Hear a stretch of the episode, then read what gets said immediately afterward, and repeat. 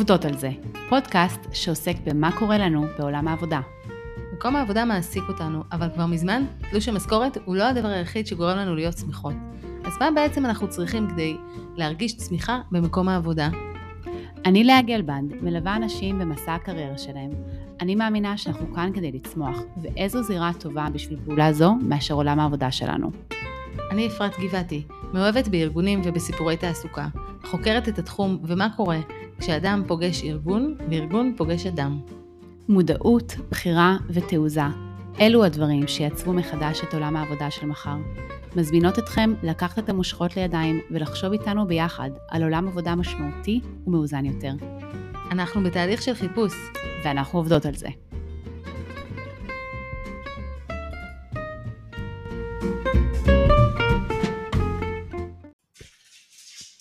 אפרת, היי. שלום לאה.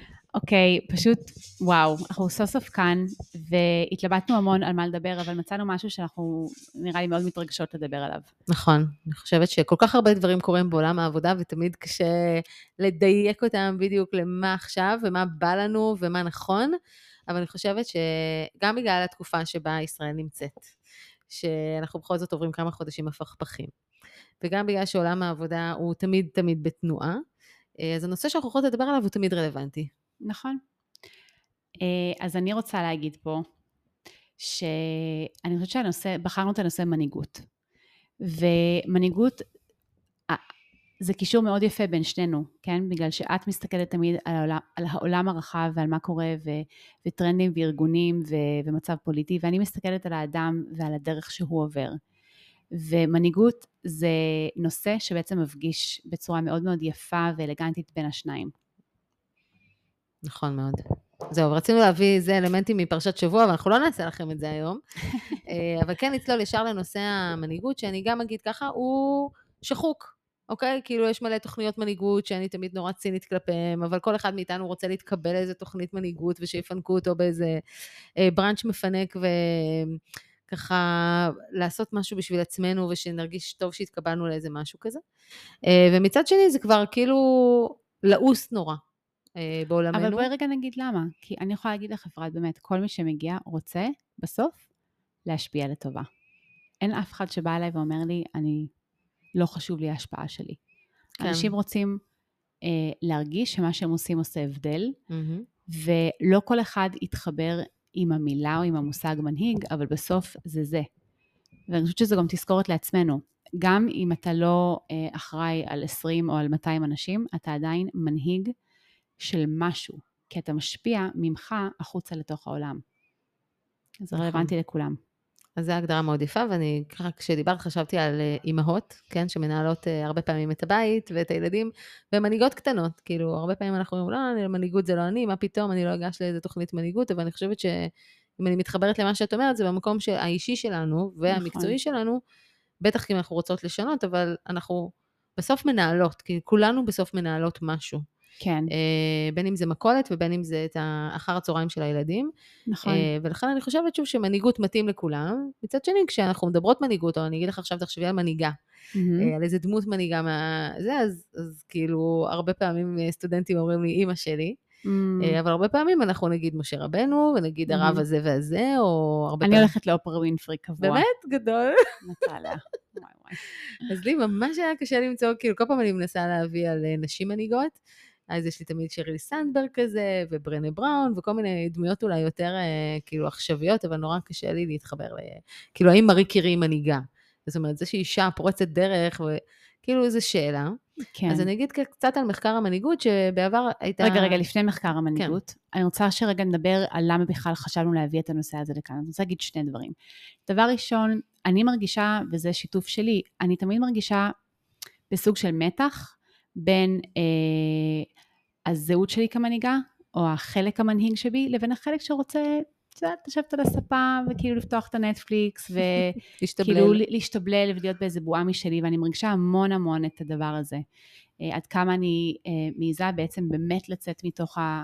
מה שאומרים נוחות. אזור הנוחות, אבל כאילו מתוך השל שלי, כאילו מתוך הקונכייה שלי ולעשות משהו שהוא מעבר. אני, אני מוצאת בזה אתגר מאוד מאוד גדול, ואני חושבת שזה מאוד מתחבר לסיבה שרציתי לצאת לדרך עצמאית, כי בעצם אה, הרבה פעמים בתור שכיר אתה אפילו לא נדרש לשאלה הזאת, אתה לא נדרש לאתגר הזה. אה, זה דבר אחד. ודבר שני, אה, אנחנו שוחחנו על, על מקרים בהם אנשים עם, עם מנהיגות מסוימת, אה, הם משהו שעבד להם, כאילו סוג של ה, ה, איך הם ניגשו למנהיגות שלהם ואיך הם ניגשו להשפעה שלהם עבד להם, ואז פתאום יש תחושה שרגע משהו כאן לא עובד. אמרתי, מעניין הדבר הזה. משהו עבד לי חמש, עשר, חמש עשר, עשרים שנה מהחיים שלי. ועכשיו פתאום זה כאילו מתחיל להחמיץ. To fade out. כן, yeah. זה כן. מתחיל להיות לא רלוונטי, מה קורה שם. אז השאלה הזו מעניינת אותי ממה שאת יכולה להביא בהקשר של תיאוריית מנהיגות, מה בדיוק קורה שם, ובהקשר שלי של התפתחות, של התפתחות פסיכולוגית ורגשית, מה בעצם קורה שם? כאילו כל הזמן הבאתי מוד מסוים לעולם, כאילו דרך מסוימת של התנהלות. מה קרה? למה זה פתאום לא עובד הדבר הזה, או למה יש mm. תחושה של כאילו, something's not working. מעניין. הדגשתי את זה באנגלית, אבל נכון, זה להגיד נכון, אותו לא, דבר. שזה כאילו פתאום, אה, פתאום איבדת את הקסם, זה מרגיש לי כזה. אז אני אגיד רק כמה מילים אה, ראשונות, שבכלל כשמדברים על מנהיגות, אז, אז בכלל צריך את הקרקע. הקרקע דורשת כמה דברים. אחד, אני צריכה מונהגים. נכון? כאילו אם אני mm-hmm. מנהיגה, אני צריכה איזשהו קהל, הוא יכול להיות בפייסבוק, אבל יכול להיות גם קהל אנושי, כן? כאילו אם אני מנהיגה צוות, מובילה צוות, אז אני צריכה את, ה, את הקבוצה, אני צריכה את הגנג. אמ, אני צריכה איזשהם תהליכי השפעה, נכון? אני צריכה את היכולת להשפיע, אני צריכה את היכולת איכשהו לנתב את הדרך ושאנשים ינהרו אחריי, או, או אני אוביל אותם לאנשהו, אז אני חייבת את, ה, את הפלטפורמה הזאת לדבר הזה. והדבר השלישי והאחרון, אני צריכה מטרה. אוקיי? זה נורא נחמד שיש דרך ונורא נחמד שיש מונהגים, אבל אני צריכה פשוט להגיד לאן, מה החזון שלי, לאן אני הולכת, מה אני רוצה באמת באמת להשיג, אה, וכל הדברים האלה בעצם מעצבים לנו איזושהי, אה, לפחות את הגיידליינס, את הדברים הראש, הראשונים, לראות מהי, מהי מנהיגות. וכמה דברים על המחקר, בעבר כאילו היה, באמת הסתכלו על תכונות, להגיד, רגע, אז אני יכולה ללמוד מנהיגות בכלל? זה נולדתי מנהיגה? כאילו, האם תמיד נותנים כל דמויות צ'רצ'יל? כאילו, כשהוא היה בגן, האם הוא ניהל את כל הילדים? כאילו, האם משהו אה, במנהיגות הזאת הוא, הוא, אה, הוא מולד? נולדנו מנהיגים בארגז החול או לא?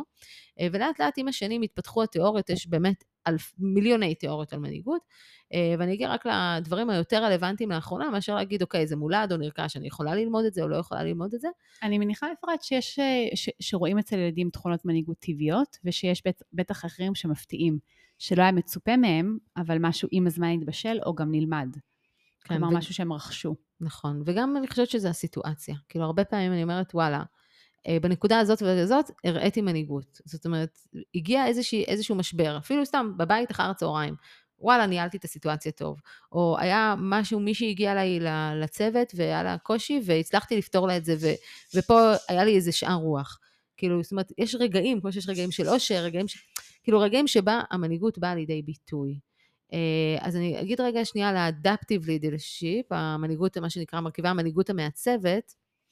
אמ, אחד זה, היום נורא נוטים לדבר על זה, שהמנהיגים צריכים להיות מאוד יצירתיים וחדשנים, אה, להתמודד עם המציאות, אה, אפרופו קורונה, כאילו מציאות שהיא נורא נורא מאתגרת והיא חדשנית, ועכשיו עם הצ'אט GPT, זאת אומרת, האם מנהיג באמת באמת מסוגל להיות כל הזמן חדשני ויצירתי ולהיענות לעולם המוטרף שבו אנחנו נמצאים בו? אמ, וגם כמובן לשדר את זה למונהגים. זאת אומרת, האם אני יכולה לצוות שלי להגיד, אוקיי, אנחנו לא חוששים מהעתיד ואנחנו לא חוששים מהקדמה ואני מאתגרת אותם. בואו ננסה ביחד למצוא ביחד את הדרכים אה, חדשות, דרכים יצירתיות. רגע, אז מה שאת אומרת פה, זה שמנהיג מעצב, את אומרת, הוא יודע להתמודד עם הטכנולוגיה המשתנה. אני אומרת, הקור של הדבר הזה, זה שבעצם יש בו גם גמישות וגם פתיחות לעולם. ואז זה באמת לא משנה אם זה מנהיג מלפני 200 שנה או עוד 100 שנה, אם יש לו גמישות ופתיחות לעולם, אז, אז הוא יצלח את האתגרים ש... whatever כאילו קורה באותו זמן, מציב בפניו. נכון, וגם אני אגיד, בגלל שאנחנו באמת, השפה שלנו משתנה כל הזמן, כאילו הוא ידע ממש להגיד, אוקיי, נגיד עכשיו יש ירידה במוטיבציה של עובדים, אני אדע איך לדבר עליהם אחרת. אני אדע איך אה, להתמודד עם האתגר שפעם לא היה אתגר של, נגיד, מוטיבציה של מורים בחינוך. אז עכשיו אני אדע איך להתמודד עם זה. זאת אומרת, אבל לחשוב... אבל קשה לי, אפרת, עם הדיבור הזה, שכאילו פעם לא היה והיום זה זה. באמת, אני חושבת, דיברנו על זה פעם. כן. בעיניי זה רעה חולה של כל חברה שחושבת שאף פעם לא התמודדנו עם הדברים האלה בעבר. אם אנחנו רגע מקלפים שתיים, שלוש שכבות של מה קורה בעולם עכשיו, הנושאים הם לא באמת שונים. את חושבת שמוטיבציה של עובדים זה דבר חדש להתמודד איתו? אני חושבת שהיום עולם העבודה אה, נתקל בקשיים שהוא לא נתקל בעבר. אפרופו יציבות בעולם העבודה שדיברנו על זה, ושההורים שלנו הלכו לעבודה וחזרו, והיום כן, אין מורים. אה, אני מדברת עם מלא אנשי חינוך, כאילו, כולם בפחד לקראת פתיחת שנה הבאה, כי אין מורים. ואני חושבת שאף פעם לא התמודדנו עם זה ככה. Mm-hmm. היה פודקאסט של אחד ביום ממש מעניין על זה, שעוד מעט לא יהיו רופאים. זאת אומרת, לא סתם התורים שלנו לרופאים מתארחים. אז אולי היו בעיות, פעם לא היו קורי פחם, אני לא יודעת, אבל כאילו, האתגרים, אולי אותם אתגרים בבסיס, אבל משהו השתנה, וכל פעם אנחנו נצטרך, צריכים להתמודד עם זה. אה, מנהלים מתארים לי שאי אפשר לעבוד עם, דור ה... עם הדור הצעיר, כאילו, העובדים באים, הולכים, לא מתראיינים, לא באים אפילו לראיון עבודה. זה דברים שלא היו בעבר. כאילו, שאתה קובע עם בן אדם לראיון עבודה והוא לא מגיע. אז אני חושבת שכאילו, אם אתה מנהל תהליכים, אתה צריך לדעת, רגע, איך אני, האם אני עושה רעיונות בזום? האם אני מציע משהו אחר לעובדים שלי? האם אני מודד אותם אה, לפי פרודוקטיביות ולא לפי שעות? זה חשיבה אחרת. נכון, אני חושבת שתראי, הצורך האנושי, בדיוק דווקא אחת הלקוחות שלי אמרה לי השבוע, אה, היא אמרה לי שמישהו אמר למשפט שהיא מאוד מאוד אהבה, שבסוף כולנו אנשי רפואה. Hmm. כי זאת מישהי שהיא מתלבטת אם להיכנס או לא להיכנס לעולם הטיפול, אז בסוף כולנו אנשי רפואה, כלומר זה מה... אבל בסוף כולנו באנו לעזור אחד לשני. זו אמירה כזו רוחנית, כן? אבל בסוף כולנו באנו באיזשהו אופן לעזור אחד לשני. באנו בטוב. אני חושבת שהנטייה לרצות לרפא, בסדר? והנטייה ללמד, אלה תכונות, אה, אני לא יודעת אם מולדות, אבל אלה אה, הם דברים שהם בסייקי שלנו, וזה לא משהו שישתנה. הבעיה פה, הבעיה פה זה ש... פה אני מסכימה איתך, אפרת. הקונסטרוקטים שכרגע עולם העבודה מציע, הם קונסטרוקטים לא מספיק רלוונטיים, ולכן אנשים בוחרים שלא להיכנס אליהם. אבל להיות רופאים ולהיות uh, מורים, אני לא רואה את הדבר הזה משתנה. כן, אבל אם את מנהלת, והיום את צריכה להחליט האם uh, העובדים שלך עובדים מהבית, או עובדים רק יומיים מהבית, או את נותנת להם יד חופשית להחליט, או הם עובדים חמישה ימים מה, נכון. מהמשרד. זה החלטות שבסוף, זה, אני יכולה לעצב את עולם העבודה, אני יכולה לעצב נכון. איך, איך התרבות הארגונית שלי נראית.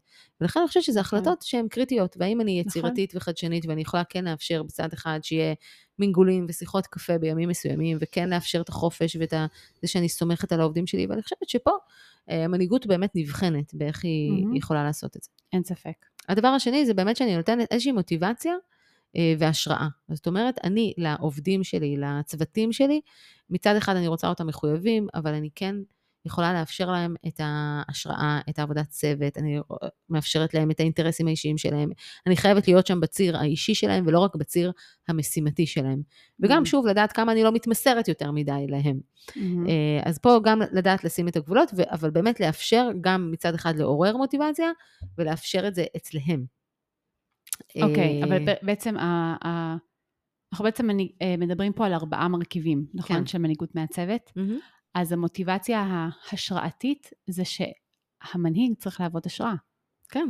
המנהיג, אני, אני השראה עבורם. אני השראה עבורם. אז זה בעצם אומר שאני בתור מנהיג חייב כל הזמן לעבוד על המידות שלי, על איך אני מביא את עצמי כלפי האנשים, על החיים שאני חי. אפשר להגיד את זה? נכון. איזה מיילים אני שולח, מתי, באיזה שעות.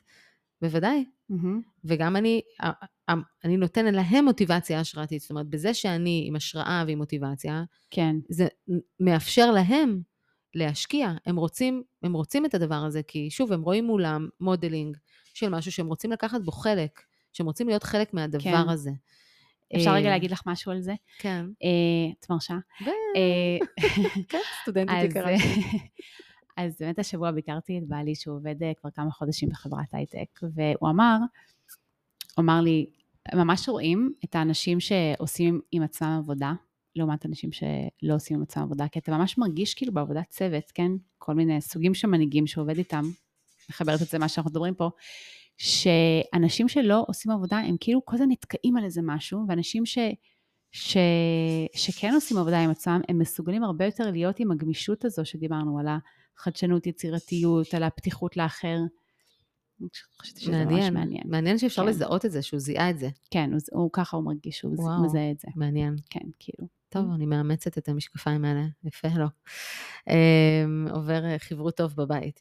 Uh, הדבר השלישי שאני חושבת שהוא מאוד קשה, ואני כמעט אין לי בראש מנהיגים שבאמת עושים את זה, זה מה שנקרא התחשבות אינדיבידואלית. זאת אומרת, mm-hmm. איך אני באמת מקשיבה uh, לצרכים של העובדים שלי, של המונהגים שלי, של התושבים שלי, אה, איך אני חונכת אותם, איך אני מאפשרת לעצמי גם להיות היועצת שלהם, שהם צריכים. זאת אומרת, זה ממש דורש ממני להיות סוג של זיקית כזאת. זאת אומרת, מצד אחד לנהל אותם, להיות אחראית על השעות שלהם ועל התפקודים והפרודוקטים שהם מייצרים, ומצד שני כן לאפשר את המקום של הקשב והייעוץ, ולהיות ככה בין אימא לאבא, או בין, אה, את יודעת, מלווה לתומכת למנהלת. אה, והרבה פעמים מדברים באמת על ההבדל בין ניהול לבין מנהיגות, ושואלים על השאלות, ומנסים לנסח את זה כך או אחרת, אבל זה באמת המקום הזה שבו אני באמת רואה את הפרט, אני רואה את האינדיבידואל, ואני רואה מה הוא צריך ממני. כן. למה זה כל כך קשה? כי אני חושבת שלא כולם, כאילו שלרוב האנשים אין את זה. זה דורש המון המון השקעה והתבוננות. אני חושבת שמה שאת מביאה, השיח שאת מביאה, הוא, הוא קשה לאנשים, כי כשאני באה לעבוד, אני לפעמים אה, מייצר איזושהי חומה. כאילו, אני באה, יש לי משימה, יש לי דברים שאני צריך להספיק, וכשאני צריך להיות נורא אינדיבידואלי, זה גם time consuming, זה דורש המון השקעה, זה דורש השקעה מסוג אחר, זה דורש פתאום להחליף דיסקט, וגם לא תמיד, אני, אני לא הפסיכולוג שלהם, לא יכול לתת להם את כל מה שהם צריכים, אני לא תמיד אני באמת יכול להחליף את הורי. אה, כאילו, כמו שאת יודעת, שיש לך כמה ילדים, ועם כל ילד את צריכה להיות קצת אימא אחרת. Mm-hmm. תחשבי שיש לך ככה עובדים, ואת צריכה להיות קצת אחרת עם כל אחד. זה מורכב. נכון. אני באמת אבל חושבת שזה סוויץ' במוח, שברגע שהבנתי שזה חשוב, וברגע שגם התנסיתי וראיתי פירות לדבר הזה, אז אני יכול יותר לאמץ את זה, אבל צריך רגע לתת להתנסות לדבר הזה וגם כלים. אני, נכון. אני חושבת שהרבה פעמים אנחנו לא יודעים להקשיב כמו שצריך, לא יודעים לשאול שאלות כמו שצריך. כאילו, לא, אנשים לא יודעים לפתוח את, ה, את המרחב שבאמת יאפשר לאנשים באמת להיות בשיחה כנה איתי. זו, זו כל העבודה של ברנה בראון, כל העניין הזה של, של לבוא בצורה אה, עם פגיעות אה, למקום העבודה, זה מה שהיא מאמינה, שזה יאפשר לאנשים באמת לעשות עבודת צוות טובה יותר ול, ולהיות אנושיים יותר. אבל זה קשה. ועוד דבר שאני רוצה להגיד, זה שאני חושבת שאנשים הם מאוד באובססיה על המשימה. כלומר, הם, הם ממש לא מרפים מהמשימה. נכון. לא בגלל, לא, הם יכולים להגיד כי זו, זה הדבר הכי חשוב, אבל אני גם חושבת שזה בגלל שהם מרגישים אה, חרדה רגע להניח רגע למשימה ולראות את האנשים. זה מדהים, את יודעת, עכשיו אני בתקופת אה, בחינות ועבודות, אני בודקת אה, בחינות ומעבירה איזה קורס באסטרטגיה. ובאסטרטגיה את כאילו מנתחת רגע מה האתגר של הארגון שלך, ולפי האתגר את עכשיו מעצבת חזון חדש, ואני רואה באופן סיסטמטי, כאילו אנשים יודעים מה הבעיות של הארגון, או לצורך העניין מה הבעיות של העובדים, וכל פעם שהם צריכים עכשיו, מבחינת ארגון לטפל בזה, הם בורחים למשימה. ממש בדיוק מה שתיארת. בואו נשנה את הפדגוגיה, בואו נביא תכנים, אבל הבעיה לא בתכנים, mm-hmm. הבעיה בצוות, הבעיה במוטיבציה, הבעיה היא בניהול, וכל הזמן אנחנו מתחבאים מאחורי האזורים הנוחים שלנו, שאנחנו חזקים בהם, ונורא קשה לנו. הדואינג הזה. בדיוק, זה פשוט, וואו, דייקת את זה, יפה, תודה. תודה. אה, והדבר הרביעי והאחרון זה באמת הכריזמה, שכריזמה, שוב, זה גם משהו שהוא מאוד מולד, לעיתים רחוקות הוא נרכש, אבל שבאמת מנהיג הוא מנהיג כמו, ש, כמו של פעם, שאני באמת גאה בו, אני מרגישה אמונה במנהיג, אני נותנת כבוד למנהיג. יש איזה, אנחנו מרגישות את השליחות של ההנהגה הזאת, יש איזשהו חזון, יש איזו קריאה מאוד ברורה, mm. שאנחנו נורא נמשכים אליה. אמ, אנחנו רוצים לעשות לו לייק, אנחנו רוצים כן. ללכת עם הדבר הזה, אה, ואני חושבת שפה, אפרופו כשאת התחלת בלהגיד, לפעמים זה fading out, יודעת כמה כריזמה יכולה לאורך זמן להיות עבור המונהגים. זאת אומרת, גם אנחנו כבני אדם מתפתחים. אז אם המנהיגים שלנו יכולים להתפתח דרכנו, mm. יחד איתנו, נגיד כל הזמן בראש יש לי את צ'רצ'יל, שאני מאוד, אה, גם ראיתי סדרות טלוויזיה, ואני ככה, ואני אומרת, טוב, זה מנהיג ש, שפרח באמת ב, בתקופה מסוימת, ואז, אה, מה שנקרא, דעך כוכבו, כאילו, ויש הרבה מנהיגים כאלה, אז זו באמת שאלה. Hmm. אם בזמן מסוים, במקום מסוים, צ'רצ'יל היה במקום הנכון במלחמת העולם השנייה, ואחרי זה כבר לא. אחרי זה כבר לא הצביעו לו ולא בחרו בו, וזה סוג של טרגדיה. נכון. כלומר, את אומרת שעם כל הכריזמה שיכולה להיות, הרבה פעמים זה יהיה אה, כריזמה שהיא כאילו מולבשת על איזו משימה גדולה וחשובה, ואחר כך כבר אין לדבר הזה המשך. כן, כאילו מעניין. זה היה נכון לשעתו, מה שנקרא. מעניין, מעניין. מעניין. אה, וגם hmm. בסוגיה שפתחת איתה, אה, היא סוגיה מעניינת. זאת אומרת, הכוחות שלי כמנהיגה באו לידי ביטוי במקום מסוים, בזמן מסוים, מנהגים מסוימים, עם צוות מסוים, בעולם עבודה ספציפי, ויכול להיות שאז פרחתי, וזה בא לידי ביטוי, ועכשיו אני הלכתי רגע לאיבוד, אני אולי בארגון אחר, אני אולי עם צוות אחר. הקולות שהבאתי אז, הם לא הקולות הנכונים להיום. זה כבר לא עובד לי. זהו, זה ממש מעניין לחשוב על זה ככה. אז אני קצת חשבתי, זהו, אני, אנחנו חושבים רגע צ'רצ'יל, ואני מנסה רגע לחשוב. החשיבה שלי זה שבכולנו יש מנהיגות, שהיא מנהיגות, אני לא רוצה להגיד טבעית, אבל אוקיי, בוא נגיד שבכולנו יש חלק מנהיג. בכולנו, בכולנו יש חלק מנהיג. ואם אנחנו מעוניינים ויש לנו רצון, אנחנו יכולים לפתח את החלק הזה, להיות בקשר איתו ולפתח אותו ולקחת אותו אה, לגבהים. אני חושבת שעד כל אחד עד כמה שהוא גם רוצה וגם יכול, כלומר, אני, מן הסתם יש מכסות לכל אחד, אבל אנחנו לא יודעים מה המכסות האלה. אז אנחנו יכולים לפתח את החלק המנהיג בנו. אני מסוקרנת על ידי אנשים, כמו שדיברנו עכשיו, שהם גילו איזושהי מנהיגות, ואז פתאום המנהיגות הזו נעצרת, או, או מתיישנת, כמו שאמרנו, מתחלדת כזו. מה בדיוק קורה שם? ופה אני רוצה לדבר באמת על העולם הטיפולי ומה קורה בחדר טיפולים וכל החשיבה הטיפולית שבעצם מדברת, וזה ממש לקוח מ, מהבסיס הכי בעיניי טוב שלי של טיפול, שזה עולם ההתמקדות, שהתחיל את ההתמקדות בן אדם בשם יוג'ין ג'נדלין, שהוא בעצם מדבר על זה שהתנועה הטבעית של בני אדם זה להתפתח. בדיוק כמו צמח, שאם יש לצמח את כל התנאים הנכונים, נכון? מים, אה, אוויר ו...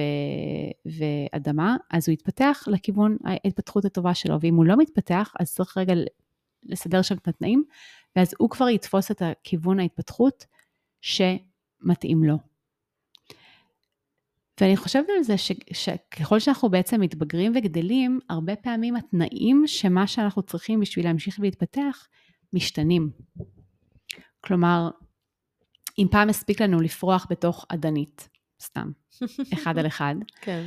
אז עכשיו אנחנו צריכים כבר אדנית שתיים על שתיים. או עכשיו אולי מה שאנחנו צריכים זה, זה לצאת וממש לשאול את עצמנו באדמה, לצורך העניין. או אם פעם היינו צריכים הרבה שמש, עכשיו אנחנו צריכים קצת יותר מים. או אם פעם היינו קקטוס, היום אנחנו צריכים להיות סחלב. בדיוק. זאת אומרת, גם הדרך... גם מעניין. כאילו, האם אנחנו באמת משתנים, ואז, ואז מה ש... כן, זו, זו שאלה. אם אנחנו הולכים עם הדימוי הזה, כאילו... אני לא יודעת כן, אם הייתי הולכת על הדימוי הזה. כי דיברת על קרקע, זאת אומרת, האם קרקעת הצמיחה שלנו היא שונה? זאת אומרת, כשאת מדברת על פסיכולוגיה, האם כאילו, את יודעת, בית הגידול שלנו, ההורים שלנו, אם לזה התכוונת, אולי לא הבנתי נכון.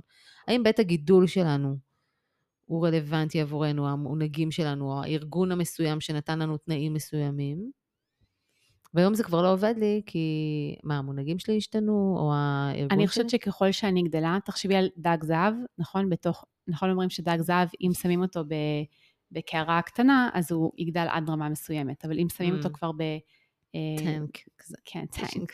או כן, איזה fish pond כזה, אז הוא יגדל יותר גדול. Mm. כמו כל הדגי קוי היפנים האלה, שאת לא כן, מאמינה את הגודל שלהם. כאילו, זאת אומרת סביבה. שזה הסביבה. עכשיו, אני, אני כן הייתי מעדיפה ללכת עם הדימוי הזה, שאנחנו נולדנו כמשהו אחד, ו... ואנחנו לא פתאום משתנים. אני לא חושבת שמקקטוס אנחנו פתאום הופכים להיות סחלבים, אני חושבת שאנחנו תמיד, יש לנו איזשהו אה, מוטמע בנו, איזשהו פוטנציאל, אנחנו לא יודעים להגיד בדיוק מהו, אבל פוטנציאל אנושי שיש בנו, אבל הרבה פעמים תנאי המחיה שלנו, אנחנו בעצם כולאים את עצמנו בתוך תנאי מחיה מסוימים. ואנחנו נשים לב שאנחנו צריכים לגדול, וזה דווקא המקומות שאנחנו גם נמשכים אליהם, אבל גם פוחדים מהם, שהם בעצם מסמנים לנו את כיוון הגדילה הבא שלנו. כן. אני רוצה להגיד לך, אפרת, יש לי מלא דוגמאות בראש כרגע. כן, מעניין. שאנשים שבעצם כאילו, אם נלך עם הדימוי הזה, כן, חוזרים לאדנית, לאותה אדנית, אדנית של מרפסת, שוב ושוב לאדנית של מרפסת, ובעצם mm-hmm. הדבר הזה כבר לא נותן להם את ההאזנה שהם צריכים. ואז הם או המנהיגות שלהם, כי אנחנו מדברים על מנהיגות, בעצם מתחילה לנבול בתוך המקום הזה, והם יודעים שיש להם את כל צבעי המנהיגות היפים, אבל הם לא מצליחים, לא מצליחים כאילו להגיע לזה. ו, ואז המסר שלי פה, זה שהדנית הזו כבר לא מתאימה. אבל זה מאוד מפחיד לעבור מהדנית, ל... לא יודעת, לשתל באדמה לצורך העניין, או, או לעבור לגינה הציבורית, סתם, נזרום עם הדימוי הזה. ואני חושבת שאנחנו חייבים לשים לב לעצמנו, ואני אומרת את זה גם על עצמי, כאילו אני הייתי רוצה לשאול את עצמי את השאלה הזו.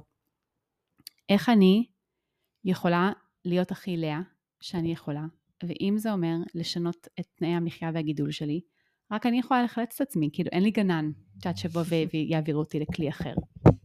נכון, אני חושבת שגם החוכמה היא לזהות את זה. אני חושבת שאת נתקלת בקליניקה, אבל כאילו באנשים שכבר זיהו והבינו שהם צריכים איזשהו סיוע בדבר, mm-hmm. אני חושבת שכולנו בתוך אה, עולם העבודה, דיברנו על שחיקה, דיברנו על שכר, דיברנו על הרבה דברים, אנחנו צריכים לדעת לזהות איפה המקום שזה פשוט באמת, מה שנקרא, הרבה אומרים לי את זה כשהם מתפטרים, שמיצינו, מיציתי.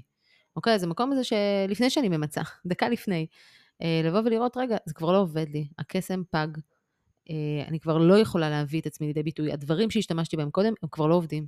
Mm-hmm. בדיוק. זה המקום לנוע. בדיוק. אוקיי, okay, אז רק לתת כמה דוגמאות, אפרת, בסדר? מה קורה? בן אדם אומר, אני ממשיך בשלי, אני ממשיך עם האלמנטים שאני כבר יודע שעובדים לי, ומה קורה? הוא ממשיך עם האלמנטים שעובדים לו, אבל פתאום זה לא עובד. אין לו את הקהל שהוא חושב, אה, הדברים לא עובדים, המעסיקים לא מרוצים. ואני רוצה רגע לתת כאן כמה דוגמאות. אה, יש את הדוגמה של הבן אדם שהוא כל הזמן אה, לא, לא בפרונט של העשייה שלו. נותן לאנשים אחרים להיות בפרונט, הוא לא בפרונט, וזה לא עובד. והוא רוצה להיות בפרונט, אבל הוא מפחד פחד מוות להיות בפרונט. אולי עכשיו הוא זה שצריך לעלות על הבמה, ולהיות זה שמוביל עם הפנים שלו, אוקיי? דוגמה אחת. אה, דוגמה נוספת, נגיד אישה שהיא מאוד, היא באה באופן מאוד לעומתי, מאוד לוחמני, באה בעצם להילחם ולהגן על החלשים, אבל אולי הדבר הזה לא עובד, והיא צריכה אולי לחבור לקבוצה רחבה יותר של אנשים כדי לעשות את העבודה שעד עכשיו היא עשתה בצורה מאוד מאוד מוצלחת. אני אגיד, זה איפה אני עוברת מלהיות סוליסטית ללהיות שותפה. כן. טקטיקה של להיות אחד ולהיות רבים. בדיוק, בדיוק, זה, זה יהיה שם, אבל שימי לב שכל אחד הגדילה שלו היא אחרת, המנהיגות נכון. שלו צריכה בעצם לגדול אחרת. אה, עוד, עוד דוגמה זה מישהו שרגיל לא להביע דעתו, אלא רק להיות כאילו, נקרא לזה יס yes אבל לא, עזבי, איש ביצוע, איש ביצוע, מבצע, מבצע, מבצע, ומשהו שם כבר נתקע ולא עובד, אולי הצורך שלו, שהוא כן, הקרקע שלו, זה, זה לשבת על שולחן מקבלי ההחלטות, ולא רק להיות הזרוע המבצעת של הדברים. כן. אז אלה רק שלוש דוגמאות, אבל אני חושבת שכל אחד באמת יכול להרגיש את זה אצלו, את מצד אחד את ההבנה של מה חסר לו במנהיגות, והרבה פעמים זה יהיה דבר שהוא הכי מפחד ממנו, ו- ופה עבודה משותפת, אה, באמת עם עוד מישהו יכול לעזור לו לנסות, לנסות מקסימום לחזור אחורה. מעולה. אבל לנסות להוסיף עוד משהו, אה, עוד משהו, כאילו לשמוט את הדברים שלא עובדים ולהוסיף את הדבר החדש שעכשיו צריך אה, אני לוקחת מפה מה שאמרת, שזה הדבר שאנחנו הכי מפחדים ממנו. נכון. כאילו, אני לאחרונה אה, מכריחה כל מיני אנשים להיות בפאנלים או לגבות כסף. אני חושבת שאנחנו, זה ממש ממש חשוב. אני רוצה להדגיש את הנקודה הזאת, שבשביל לצמוח, אני חייבת, כמו שאומרים, צומחים מהשבר, אני חייבת לעשות את הדבר הזה שאני הכי מפחדת ממנו. בדיוק. ולקפוץ למים. בדיוק. רציתי להקריא את השיר, אבל אני לא יודעת אם יש לי אישור לזה, אז אני רק אגיד את זה בתור דוגמה ונסיים. אה, לקוחה שלחה לי השבוע שיר, לא שלה, היא קיבלה את זה ממישהי, וזה היה מין דו-שיח בין בן אדם לבין אלוהים, והבן אדם אומר, אלוהים, תעזור לי, כל החלקים של הפאזל שלי נפלו לרצפה. אני לא יודע איך לאחות אותם. אז, אז אלוהים אומר, אבל אתה לא פאזל, אתה אולי לא צריך את החלקים האלה. Mm. בוא תראה מה אתה כן רוצה, ובוא תראה מה עוד אתה יכול להוסיף, אתה לא פאזל. יפה. זהו. תודה, לאה. תודה, אפרת.